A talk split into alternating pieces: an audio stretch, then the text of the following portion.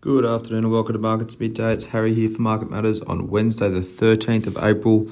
ASX is currently up 12 points, it's plus 0.17% to 74.66. We did get as high as 74.79, so about double the gain as to where we are now, um, giving back half our gains in the last sort of half an hour. Uh, best two sectors, energy is up 1.56, telco is up 0.31. The third best is materials up 0.3%, so pretty tight race for second place there. Worst sectors, utilities down 0.34% and real estate down 0.25%. EML, EML payments, EML's ticket up 12.78% to lead the ASX 200. Imugene IMU is up 8.33% and Paladin PDN is up 7.53%.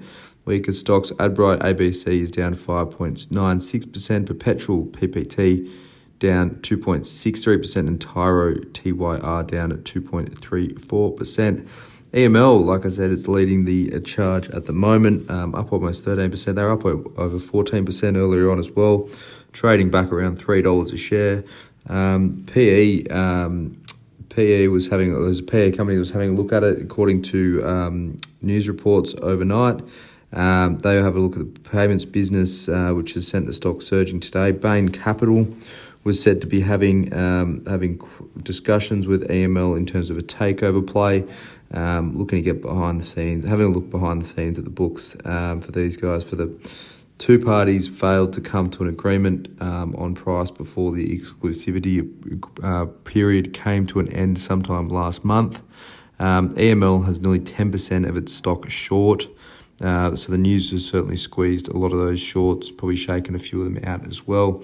Um, it's an interesting one though. Um, obviously, the, the article's saying that Bain was interested in it um, quite heavily, but couldn't get to the price that EML was after. Um, sort of market's taken that as some any sort of corporate interest is a positive, um, even though they think it's too expensive already. So. Um, interesting one there. I guess the short squeeze is probably driving that one higher intraday as well. Ingenia INA, that's up 2.05%. They've got a lifestyle community business and a holiday park operation business. Uh, they were out with a trading update today. Their lifestyle community um, construction has been hampered by supply chain issues and a lack of skilled labour. And then on top of that, in Queensland and New South Wales, the heavy rainfall and floods has taken another hit. Um, so they now expect 400 to 425 settlements this year. That's that was down from 475 plus that they announced at uh, the half year result not long ago. Um, weather has also impacted holiday bookings, so they've got a number of caravan grounds around the country, um, but they still are seeing pretty strong growth given they're comping on some pretty weak numbers last year. Uh, they now expect EBIT growth of 5 to 10%, that's down from 20 to 25% guidance that they gave at the half year result in Feb. Um, looking around Asia markets, Japan's Nikkei is up 1.37%. Hong Kong's Hang Seng is down 0.39%. US futures are up at the moment. S&P futures up 0.4 and Nasdaq up about half percent. US tonight they've got PPI out. Uh, that's expected to be up one percent month on month.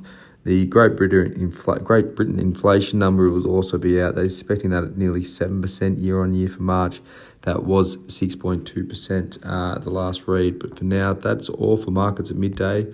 Keep an eye out for the afternoon report.